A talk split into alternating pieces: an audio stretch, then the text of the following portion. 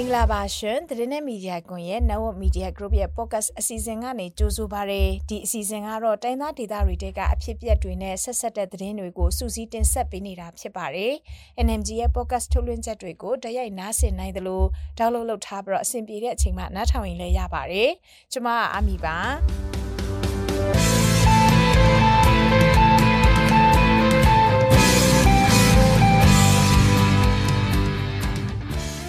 တင်ဆက်ပေးမယ့်သတင်းတွေကတော့နမ်တူမျိုးမန်လီရွာမှာတိုက်ပွဲဖြစ်ပွားတာမျိုးမရှိဘဲစစ်တပ်ကဂျက်လီရင်နဲ့ဘုံလာကျဲတာကြောင့် TNEC ကကျောင်းဆရာမတယောက်သေဆုံးသွားပါတယ်။နမ်တူနဲ့တီဘောကြားမှာတော့အဓိကဆက်သွယ်ထားတဲ့မိုးတေတတာဖြစ်စည်းခံလိုက်ရတဲ့အကြောင်းသတင်းတွေနဲ့အတူ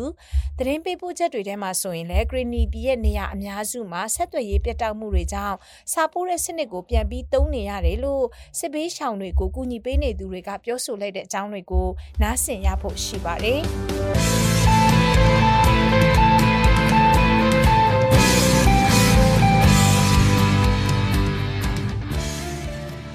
ရှမ်းမြောက်နမ်တူမြို့နယ်မန်လီရွာမှာတိုက်ပွဲဖြစ်ပွားတာမျိုးမရှိဘဲစစ်ကောင်စီတပ်ကဂျက်လီရင်နဲ့လာရောက်ဘုံကျဲတိုက်ခိုက်တာကြောင့်တန်အမျိုးသားပညာရေးကော်မတီ TNEC ကကျောင်းဆရာမတယောက်ထိခိုက်သေးဆုံးသွားပါတယ်ဖြစ်စဉ်ကတော့ဒီကနေ့ဒီဇင်ဘာလ29ရက်နေ့ညနေ4နာရီဝန်းကျင်အချိန်လောက်မှာဖြစ်ပွားခဲ့တာဖြစ်ပါတယ်စာတင်ကျောင်းနဲ့ဘုံကြီးကျောင်းတွေထိမှန်ပျက်စီးခဲ့ပြီးနေအိမ်တချို့လည်းထိခိုက်ပျက်စီးခဲ့ပါတယ်စစ်ကောင်စီတပ်ကမန်လီရွာတဲ့ကိုမနက်ပိုင်းကလေးကလက်နက်ကြီးတွေနဲ့ပစ်ခတ်နေသလိုလေရင်ကနေလည်းဘုံကျဲတက်ခိုက်ခဲ့တာဖြစ်တယ်လို့ဒေသခံအမျိုးသားတယောက်ကပြောပါတယ်။ TNEC ကကျောင်းဆရာမအသက်20အရွယ်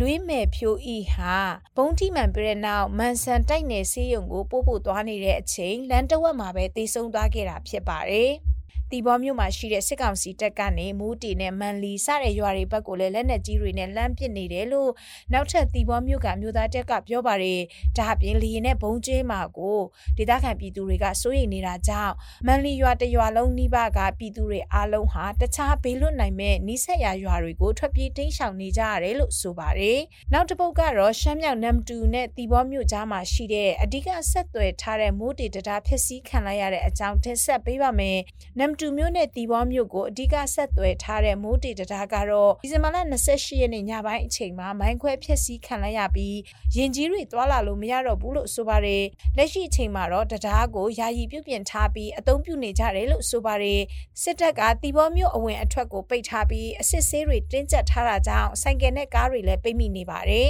ဒါအပြင်အရင်ကထက်စစ်ဆေးတာတွေပိုတင်းကျပ်လာနေတယ်လို့ဆိုပါတယ်မပုံတင်စစ်ဆေးတာဖုန်းစစ်ဆေးတာတွေအပြင်ဆိုင်ကယ်နဲ့ကားတွေပေါ်မှာပါလာတဲ့အထုပ်တွေကိုလည်းစစ်ဆေးနေတယ်လို့ဒေသခံတယောက်ကပြောပါတယ်။မိုးတီတရားကိုစစ်ကောင်စီတပ်ကတော်လန်ရေးတပ်ဖွဲ့တွေဝင်လာမှာကိုစိုးရိမ်နေတာကြောင့်မိုင်းခွဲဖျက်ဆီးတာဖြစ်နိုင်တယ်လို့လည်းအဲ့ဒီတရားအနီးပတ်ဝန်းကျင်မှာနေထိုင်တဲ့နောက်ထပ်ဒေသခံအမျိုးသားတယောက်ကပြောပါတယ်။စစ်ကောင်စီလက်အောက်ခံတီဘောအခြေဆိုင်တပ်ရင်းတွေဖြစ်တဲ့901တပ်နဲ့902တပ်ရင်းတွေကအဲ့ဒီတရားကိုလာရောက်ဖျက်ဆီးခဲ့တာလို့လည်းတဟမျိုးသားလွတ်မြောက်ရေးတပ်မတော် TNL ဘက်ကထုတ်ပြန်ထားပါတယ်။မိုးတီတရားကိုတော့မန်တုံနမ်တူတီဘောမျိုးဝဒေသခံတွေအဓိကအားထားပြီးတော့အသုံးပြုနေရတာဖြစ်ပါတယ်။ဒါအပြင်လာရှိုမန်လေးလက်မကြီးပေါ်မှာရှိတဲ့တရားတွေဖျက်ဆီးခံရပြည်နောက်လာရှိုမျိုးအပါဝင်တခြားမျိုးတွေကနေမန်လေးကိုသွားရမှာလဲဒီမိုးတီတရားကိုအဓိကထားပြီးတော့အသုံးပြုလာနေတာဖြစ်ပါတယ်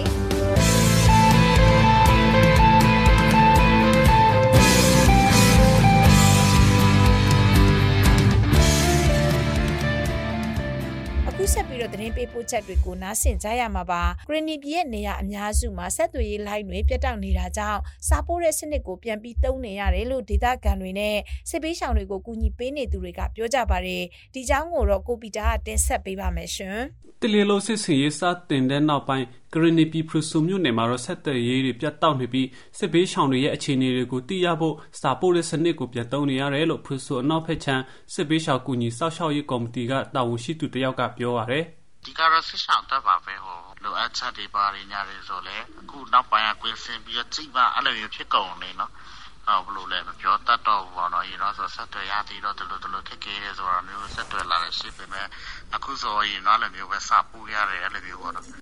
ဖုန်းလိုင်းအင်တာနက်လိုင်းစတဲ့ဆက်သွယ်ရေးလိုင်းတွေပြတ်တောက်နေတာကြောင့်အလူရှင်တွေနဲ့ချိတ်ဆက်ဆောင်ရွက်တဲ့အပိုင်းအပြင်စစ်ဘေးရှောင်တွေရဲ့မြေပြင်ကအခြေအနေတွေကစတည်နိုင်ဖို့ခက်ခဲသွားတယ်လို့ဆက်ပြောပါရယ် လိုအပ်တဲ့ update တွေကအမြဲ information တွေကအမြဲ update ဖြစ်နိုင်တော့လည်းဖြစ်သွားနေလားတချို့နေရာတွေဆိုတအားခက်ခဲကုံသွားတယ်ဆန်နေလုံးမရှိတော့တဲ့ဟာမျိုးကန်နေဆိုလည်းရှိရနေနော်အဲ့လိုမျိုးဆိုငါပြောလို့မျိုး update သူတို့ရဲ့ update ကကိုရီးယားလည်းမသိနိုင်တော့အဲ့လိုမျိုးဖြစ်ကုန်လွိုက်ကော်မြို့ရဲ့လက်ရှိဆက်သွယ်ရေးလိုင်းအခြေအနေတွေနဲ့ပတ်သက်ပြီးလွိုက်ကော်မှစစ်ဆောင်ကူညီသူတယောက်ကအခုလိုပြောပါရယ်ဖုန်းလိုင်းကလေဘယ်လိုပြတ်သွားလဲဆိုရင်လွိုက်ကော်မှာက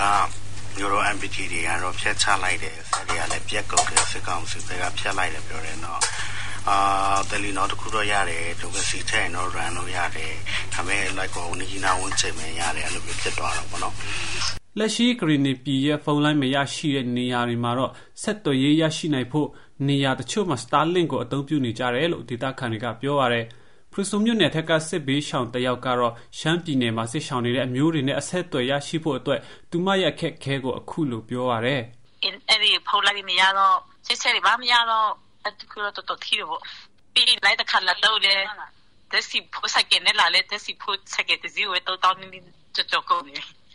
2021ခုနှစ်စစ်တပ်ကအန်တိုင်းပြီးနောက်ကရင်နီပြည်နယ်မှာဆက်သွယ်ရေးလိုင်းပြတ်တောက်နေတာတွေရှိခဲ့ပြီးတလေးလုံးစစ်စင်ရေးစတင်လိုက်တဲ့နောက်ပိုင်းမှာတော့မြို့တော်လိုက်ကောမှာပါဆက်သွယ်ရေးလိုင်းပြတ်တောက်သွားတာဖြစ်ပါတယ်။လက်ရှိမှာတော့မြို့တော်လိုက်ကောမှာ WCDMA ကမ်းရိုးတန်းဖုန်းကိုတာအသုံးပြုနေရတယ်လို့ဒေတာခန်တွေကပြောပါရယ်ကရင်နီပြည်မှာလက်တလောတိုက်ပွဲတွေဆက်လက်ပြင်းထန်နေတာကြောင့်ဆက်သွယ်ရေးလိုင်းတွေပြရရှိဖို့မဖြစ်နိုင်သေးဘူးလို့ဒေတာခန်တွေနဲ့စစ်ဘေးရှောင်ကူညီသူတွေကပြောပါရယ်။